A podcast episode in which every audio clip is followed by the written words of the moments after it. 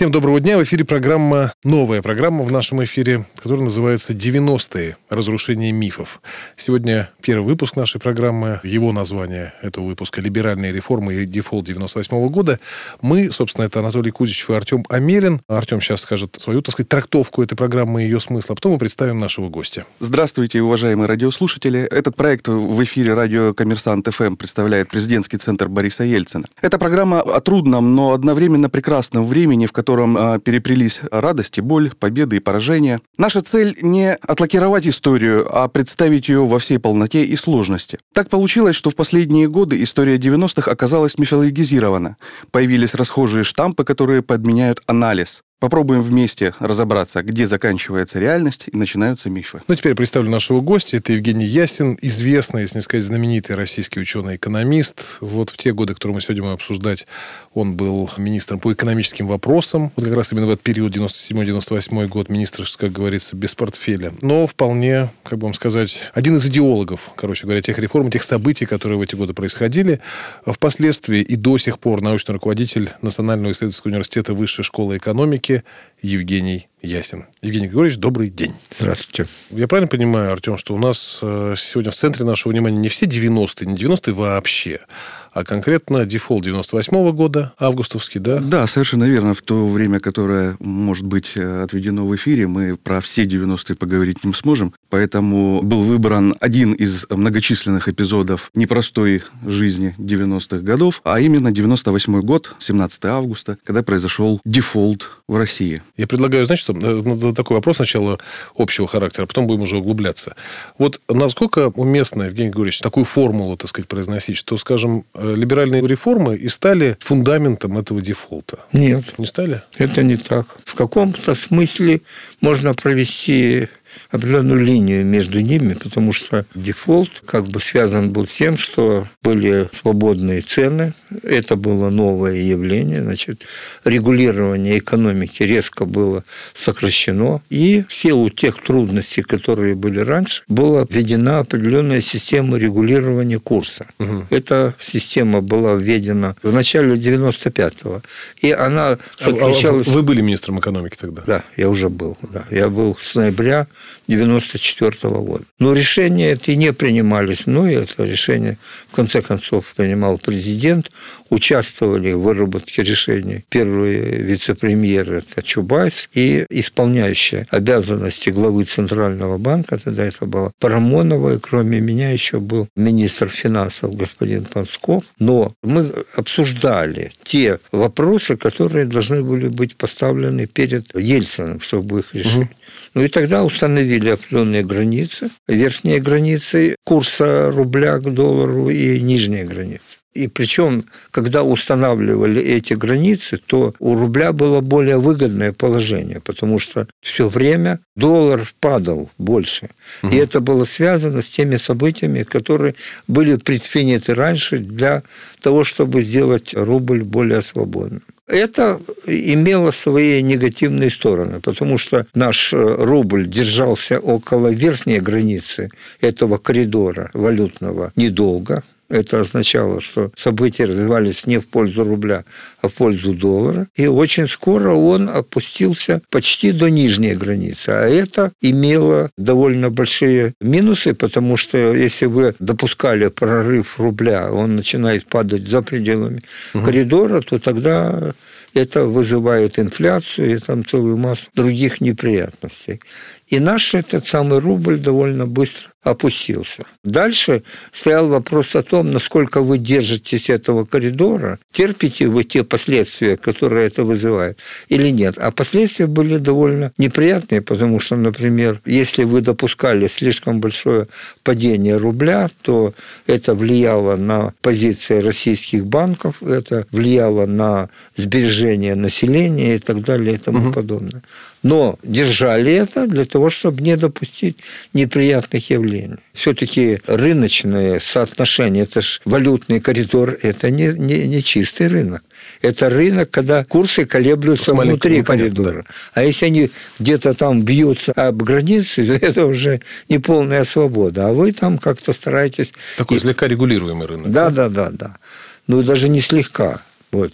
И тогда, когда приближался кризис 98 года, с одной стороны, мы получили сигналы от азиатского рынка, где произошли довольно существенные валютного рынка, угу довольно существенные колебания, когда кризисные явления охватили, в общем, довольно развитые индустриальные страны, такие как Японию, Корею, Индонезия, по-моему, тоже была охвачена. А до нас еще не доходило. Это было осенью 97 -го года, эти события в Азии. А у нас это все стало более-менее четко угу. прощупываться э, в 98 году, причем где-то уже в марте, вот примерно так. То есть я правильно понял, вот отвечая на мой вопрос, логичное ли следствие либеральной экономической политики, вот этот дефолт? Это сейчас я еще не все сказал. Промежуточный итог подведем. Вы сказали, что, так сказать, скорее регулировка рынка. В этом была проблема, а не в либеральных реформах. Да. да? Значит, если бы вы взяли в том виде реформы, как, угу. как они выглядели до ухода Гайдара, скажем, в 92 году,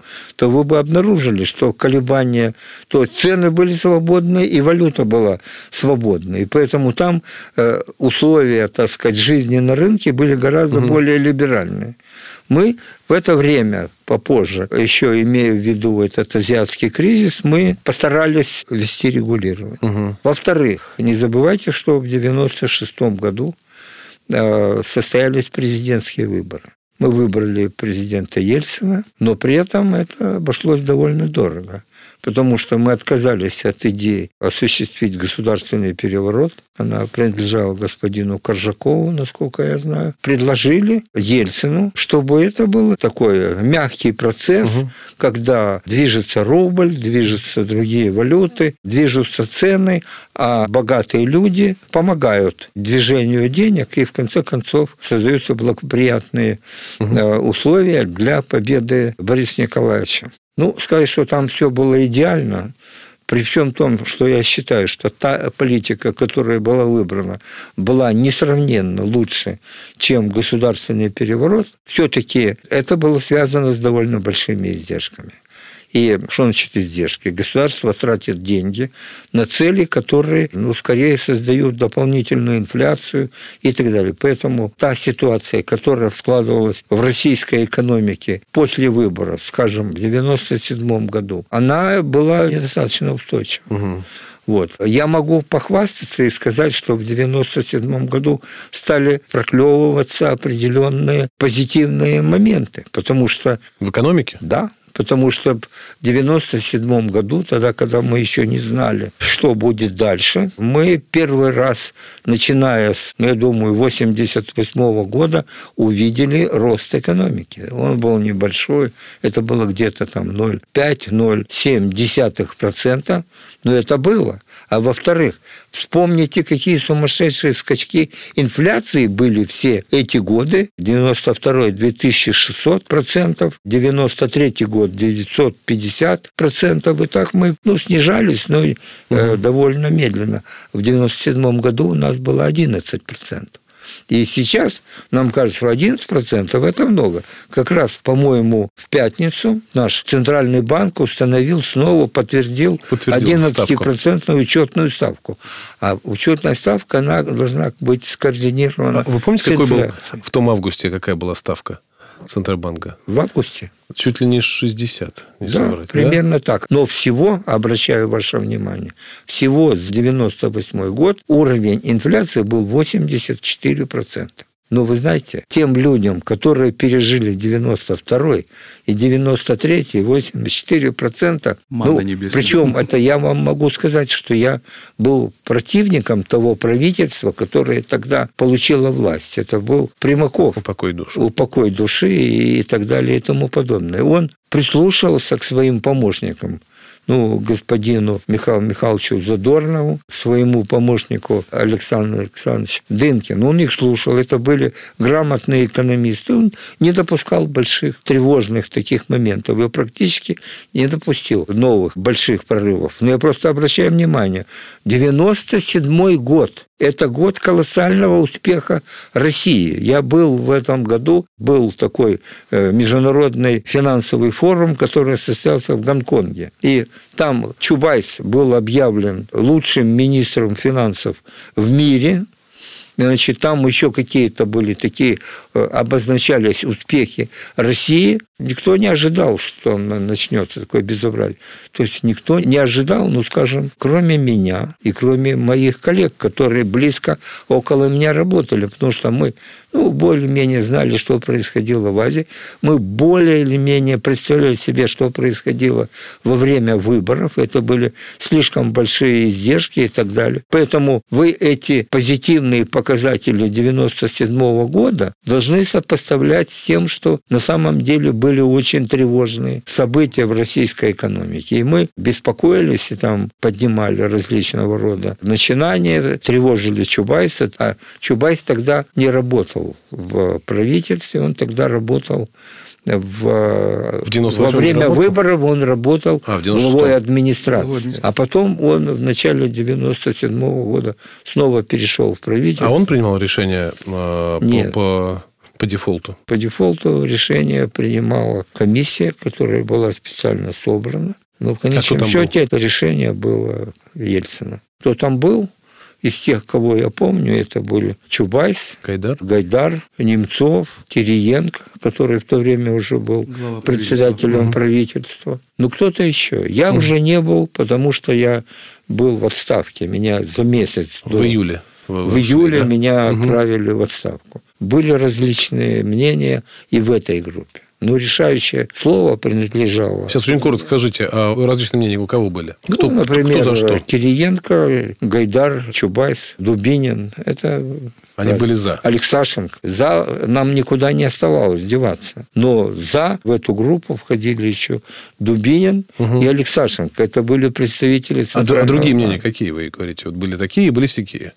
Какие еще были варианты? Пойти на то, чтобы напечатать еще рублей угу. и удержаться какое-то время Понятно. в том состоянии, чтобы избежать усложнения ситуации. Чья это была идея? Ну, я помню, что, так сказать, большая была ругань между Алексашенко и Задорновым. Ага. Задорнов представлял государственные расходы и Министерство финансов, Алексашенко это был Центральный банк. Можете найти книжку, которую писал Алексашенко. Очень такая, я бы сказал, тревожная, злобная. И Алексашенко мой лучший ученик, вы не подумайте.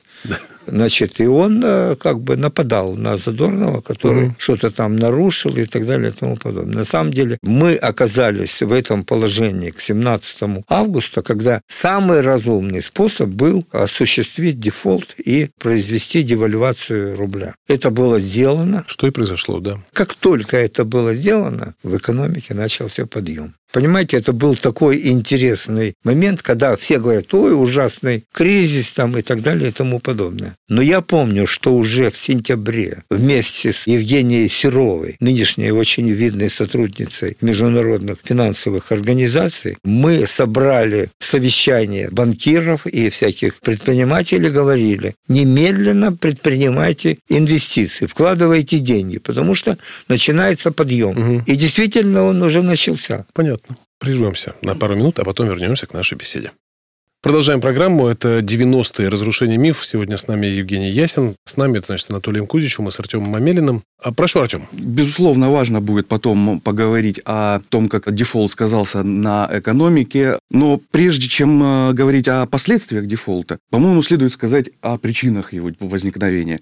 Многие склонны считать структуру ГКО виновницей Три всех бед. буквы ГКО. Да. И э, многие мои друзья и в социальных сетях просили задать вам вопрос. Виноват сам путь ГКО или неверные действия в распоряжении, в организационных мероприятиях по этой структуре? Ну, как бы в данном случае, если такое, такого рода вопрос задается, за ними стоят какие-то люди, которые должны быть признаны виновными. Ну, вот мое ощущение, я понимал, что российская экономика в то время находилась в таком состоянии, что какие-то несчастья, какие-то беды с ней должны были происходить. Просто так рассчитывать на спокойное развитие было невозможно. В данном случае вы учите, что ГКО было введено по-моему, в начале 97 года. Одним из главных инициаторов был Дубинин, председатель Центрального банка. И правильно это было сделано или неправильно, Ну, я сейчас не берусь говорить, потому что в начале 97 -го года не ясно было, что будет дальше, и э, ГКО должны были э, как бы подтянуть деньги из оборота и так сказать, облегчить ситуацию с бюджетом и так далее. И это было вполне нормальный ход. Но такого рода нормальные ходы, которые, хода, которые предпринимаются в нормальной экономике, они обычно имеют позитивные следствия. Но в данном случае такая была, такое было состояние российской экономики и всего остального, э, азиатский кризис и прочее, что ну, я не знаю, я не, я не могу ткнуть пальцем и сказать, вот Дубинин в этом виноват. Нет, это было э, единственное, что я могу обвинить наших политиков, что они были очень расточительны в деньгах э, в 96-м году. Вспомните, как там люди таскали эти коробки, самые, коробки с э, деньгами. Там, помним, помним. Да, и такое. Но все-таки это как бы вы, если э, проводите определенную политику, вы э, тоже имеете определенные э, риски. Вот. Поэтому я указать пальцем, кто виноват, я не могу. Но совершенно очевидно, что нести ответственность должны те люди, которые у власти. Они все и понесли ответственность и всех отправили в отставку. Правильно это сделано было или нет? Не, ну мы сейчас спрашиваем, смотрите, не ваши оценки, так сказать, э, да. ну, не ваши оценки вашего, так сказать, приговора. Мы спрашиваем вашу оценку как экономиста. Вот, э, экономиста? Как экономиста. Вот ГКО, Я... это вообще, это, это, это был правильный путь? Или это был путь исключительно для, для, для, игры, для игры, так сказать, Принципы на рынке? правильный, нет, это был э, правильный, потому что э, это была возможность привлекать э, займы. Но это же была пирамида. Вот э, у Мавроди тоже был путь привлекать займы. Ну, всем же было ну, понятно, да, что рано да, или поздно да, такое да, оно закончится, вы, нет? Вы власть, да. вы правительство, причем такое, которое на самом деле до сих пор, э, так сказать, в международной практике заимствованием денег на мировом рынке финансовом не занимал. Угу. И наши коллеги за границей советовали, что если вы переходите, вот э, как бы э, делаете очередной шаг в либерализации вашей экономики, скажем, вводите свободный курс валюты и так далее, но есть смысл попробовать э, каждый раз прибегая к новым каким-то для вас средствам. Поэтому, ну как, опасность была, дополнительная опасность была. Но и надо иметь в виду, что мы, нам, мы находились в таком положении, когда каждый раз искали какие-то возможности для государства получить источник денег. Ну вот мы э, начинал все, что там выпускались казначейские обязательства. Просто э, без обязательств обязательно платить. Но они не были настоящими деньгами. Казначейские налоговые обязательства. Э, откладывали платежи налогов. Наконец, только треть, с третьего раза да, были, были, были приняты ГКО, это государственные казначейские обязательства, которые были нормальными средствами для финансового рынка, по которым возникали долги. Те, которые были раньше, там это было mm. все не обязательно. Понятно. Это было э, такое, ну, вольности для представителей экономики, которая только что стала становиться на рыночной рельсе. Угу.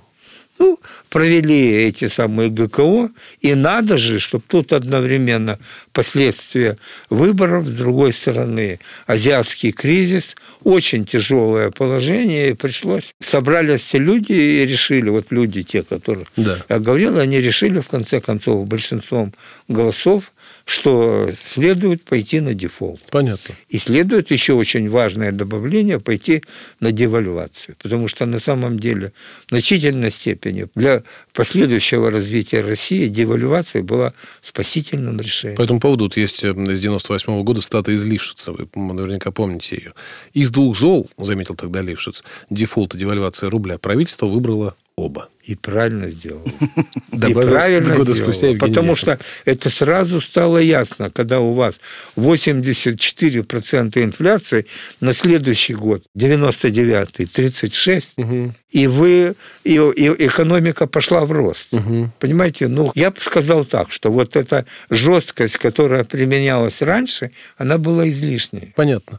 Вы сказали, что вы ушли, не то, что вы сказали, мы это знаем, это факт исторический, вы ушли в отставку в июле да. 98 -го года. Да. Притом, понимая, вы же сами сказали, что вы видели шторма на азиатских рынках, понимали, что волна до, рано или поздно до нас дойдет. И понимали, что мы примерно не в понимали. августе? Не, не понимали? Нет. И вы даже не представляете себе. Мы были люди рыночной экономики, которая только что родилась. Родилась благодаря нам. И мы, в нас сидело, кроме э, прочего, осознания рисков и так далее, это радость свершения. Мы, наконец, живем в стране с рыночной экономикой. Я, например, не очень боялся всех этих угу. кризисов, потому что я понимал, что если мы переживаем процесс становления рыночной экономики, будут какие-то неприятности. Ну, у нас же уже рыночная экономика ну, да. есть. Ну, понятно. Простите, а почему вы ушли в отставку? Меня отправили. Почему? В отставку. Почему?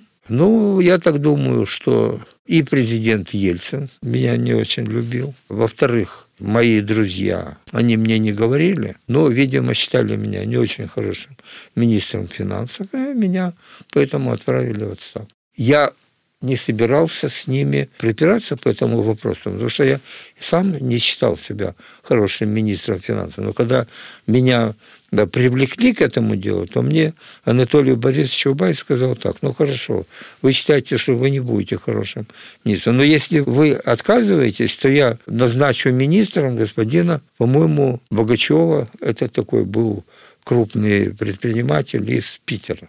Угу. Ну, а я знал, что вот этот человек относится к таким людям, которые не пекутся относительно стабильности э, рыночной экономики. Они думают о том, что государство должно больше тратить. Ну, поэтому я подумал, подумал, решил, нет. Я То есть решили защитить страну от Богачева? Да.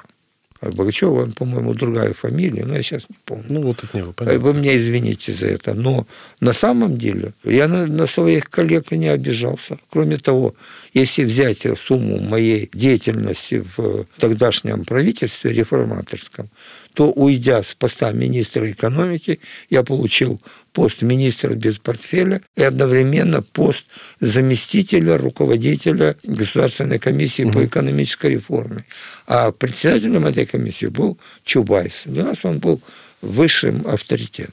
Понятно. Довольно щепетильный вопрос. Замена Черномырдина на Кириенко на посту главы Кабинета министров. Как вы думаете, вот насколько она была оправдана? Являлся ли вот э, Кириенко самостоятельной фигурой и э, сильной в экономике? Нет не являлся. Но и Черномырдин не был большим гением. На самом деле сила Черномырдина заключалась в том, что он ну, обладал способностью воспринимать то, что ему говорили люди, которые лучше разбираются. Ну, например, Анатолий Борисович Чубайс и другие. Но у него было терпение и было желание учиться, и, так сказать, у него был колоссальный опыт практической работы, связанный с его деятельностью э, руководителя «Газпрома», так будем говорить тогдашнего Министерства газовой промышленности. Вообще это был умный человек и так далее. Но накануне э, его отставки сложилось такое положение, когда люди, которые работали с Ельциным, как бы раскололись, реформаторы раскололись. С одной стороны, это были э, деятели в правительстве, э, типа младореформаторы, это угу. Чубайс, Немцов, там еще кто-то. А, и Потанин в ряду э, этих самых олигархов. С другой стороны, это были Березовский, Гусинский, в тени за ними, Ходорковский. И в правительстве их как бы опекал Виктор Степанович Черномырдин. А они, так сказать, схватились. Ну, сейчас я могу сказать так, что э, Чубайс и Немцов представляли главных э, бюрократов, ну, те, которые отставили в тот момент государственные интересы и были за то, чтобы прижать олигархов, которые разболтались в то время, когда шли выборы президента. А другие говорили, что это опять бюрократы забирают там власти, мы э, должны удержать, так сказать, свое влияние и так далее. Ну, будем говорить так, что последующую роль реформаторов и бюрократической партии сыграл Путин и те люди, которые пришли вместе с ним. Они были перед теми же задачами, и они для решения этих задач использовали другие методы. А с другой стороны были Чубайс и Немцов, которые проиграли этим самым олигархам партию в борьбе за мнение президента и тех людей, которые ему подавали советы. Ну, так сказать, можно было расстраиваться, обижаться, но тем не менее это была действительность нашей жизни. Прервемся на пару минут. Напомню, что это программа «90-е. Разрушение мифов». Сегодня мы беседуем с Евгением Ясиным. Продолжаем разговор, продолжаем разрушать мифы 90 Не то, что даже разрушать мифы, но просто беседовать. Очень много интересных подробностей от Евгения Григорьевича, естественно, мы слышим. А вы же были и министром экономики. Да, но к концу, и, в 98 году, то, что я работал, я уже был министром без портфеля угу. и заместителем председателя Государственной комиссии по экономической реформе. Ну, исполняющим обязанности, потому что правительство Черномырдина ушло в отставку угу. в марте. И с этого времени я был исполняющий обязанности. Понятно, понятно. Так, вы сказали, твердое «нет» сказали, когда Артемов спросил э, по поводу Кириенко, по поводу самостоятельности в принятии экономических решений. Вы сказали «нет». А кто же их, ну, может быть, не принимал, а кто же их советовал, подкладывал, помогал как-то в правильном направлении идти? Ну, помогали такие люди, как Чубайс, который в это время переходил в РАО ЕС, и, с другой стороны, помогал правительству поддерживать контакты с международными организациями, типа там МВФ, Всемирный банк и так далее. С другой стороны, там То есть, фактическим были... председателем правительства был Чубайс? Нет. Фактическим. Не де юре, а де факто, нет? Нет. Нет? Нет. Ну вот если хотите некоторые неправильные решения того времени были как раз связаны с тем, что ответственными за принятие решений были действительно первое время, с марта и угу. дальше, пока шло утверждение правительства и так далее. В основном Кириенко, Христенко у него был первый заместитель, угу. я уже не помню, кто еще. С другой стороны был Центральный банк, это Дубинин, Алексашенко, правительстве был министр финансов Михаил Михайлович Задорно. Угу. Вот. Такой это Немцов. Но не было такого человека, который был абсолютным Понятно. авторитетом. И Кириенко оказался в таком положении. А он как раз такой человек, что он просто так свои полномочия не отдаст. Угу. А почему МВФ дал кредит под гарантией Чубайса? МВФ знал Чубайса, они работали в течение длительного времени, с 1994 года вместе с ним, и Чубайс в это время показал себя очень хорошим финансистом. Не забывайте, что он э, на сессии, по-моему, МВФ в Гонконге был признан лучшим министром финансов планеты. Впоследствии Кудрин таким же признавался, я помню. Кудрин появился да, в союзном да правительстве позже. Не союзном, а федеральном вот, правительстве позже. Позже, но просто я имею в виду, что ему тоже давали титул уже ну, где-то да. 2000-е какие-то. Хотя многие, знаете, как комментируют все эти титулы? Что, мол, раз эти нам говорят, что это лучший министр финансов, надо от него избавляться. Скорее всего, так сказать... Что-то не так. Что-то не то. что-то не так. Так, хорошо. Да. Сейчас я, я по поводу кредита. А почему Дума была против тогда? Ну, Дума была вообще Вообще против, себе, в принципе, да? Как это было две разные партии. Вместо того, чтобы иметь нормальную партийную систему, такую и такую, э, у нас было президент и правительство, такое реформаторское, а с другой стороны была Дума, где самой большой партией были коммунисты. Угу. Да, была коммунистическая. Поменьше дума. демократическая угу. группа и там еще какие-то партии, я уже не помню. Но это было... А, аграрная партия была угу. полностью под влиянием... Да, полностью под влиянием Компартии. Угу. И тогда, когда поступали такого рода предложения, я помню, я писал программу Кириенко, которая была представлена в парламент. И от нас этого требовал обязательно МВФ и э, Всемирный банк. Но мы знали, что что бы мы ни подали в Э, парламент, он будет против. Понятно. А вот этот кредит, помог он выйти из кризиса? Он был критически важен или не да. критически? Знаете, после этого я каждый раз думаю, боже мой, какой ужас. Мы потерпели поражение. Это просто даже стыдно. Потом прошло какое-то время. Я пришел к выводу, что мы выиграли, в конце концов. Ну, как выиграли? Не как коммунисты или демократы. Мы угу. выиграли как страна, потому что начался подъем. И мы имели в течение длительного времени, с 2003 года, я считаю, в основном это было влияние э, процесса повышения цен на нефть и мы получали, так сказать, большие доходы, но до этого был просто подъем, который еще не был связан с ростом цен на нефть, угу. а просто потому, что экономика страны стала выбираться из кризиса. Промышленные предприятия стали поднимать производство, пошли частные инвестиции. Вот я говорил вам о том, как мы проводили консультации с представителями сельского хозяйства, чтобы они инвестировали в экономику. И как ни странно, может быть, они не послушали нас, но они действительно стали вкладывать в отечественное сельскохозяйственное производство, потому что просто импортировать сельскохозяйственную продукцию при тех ценах, а цены упали четыре с половиной раза, стало менее выгодно, чем э, вкладывать угу. в свое сельскохозяйственное производство. И это в общем, так сказать, это была какая-то новая обстановка. В общем, дефолт стал переломом да? Начался подъем. Да, понятно. Замечательно рассказали про то, как сказался дефолт на жизни страны в конечном итоге. Но есть еще такой аспект, как репутация страны на международной арене. Помнится, что тогда многие, не многие, а некоторые страны предлагали разорвать дипотношения с нашей страной. Как в общем и целом эта ситуация в экономике, дефолт сказались на репутации России как державы? Ну, во всяком случае, среди многих действий, которые предпринимало российское правительство, я бы считал, что то, что делало оно тогда, не было самым худшим вариантом. Потому что это было на самом деле действие правительства, которое хотело сохранить свою репутацию, не отказывалось от своих долгов. Она как бы просто говорила, что вот сейчас мы не в состоянии.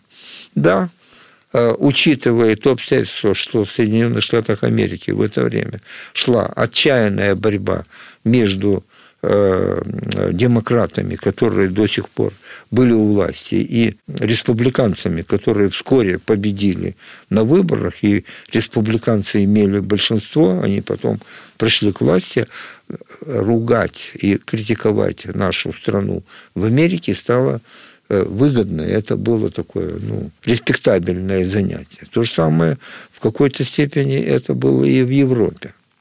А вы взвешивали, вот когда вы рассказывали, помните, что там э, вот, собралась уважаемая, так сказать, компания авторитетных людей, и стали вы, так сказать, обсуждать э, возможность или необходимость, или неизбежность дефолта и девальвации.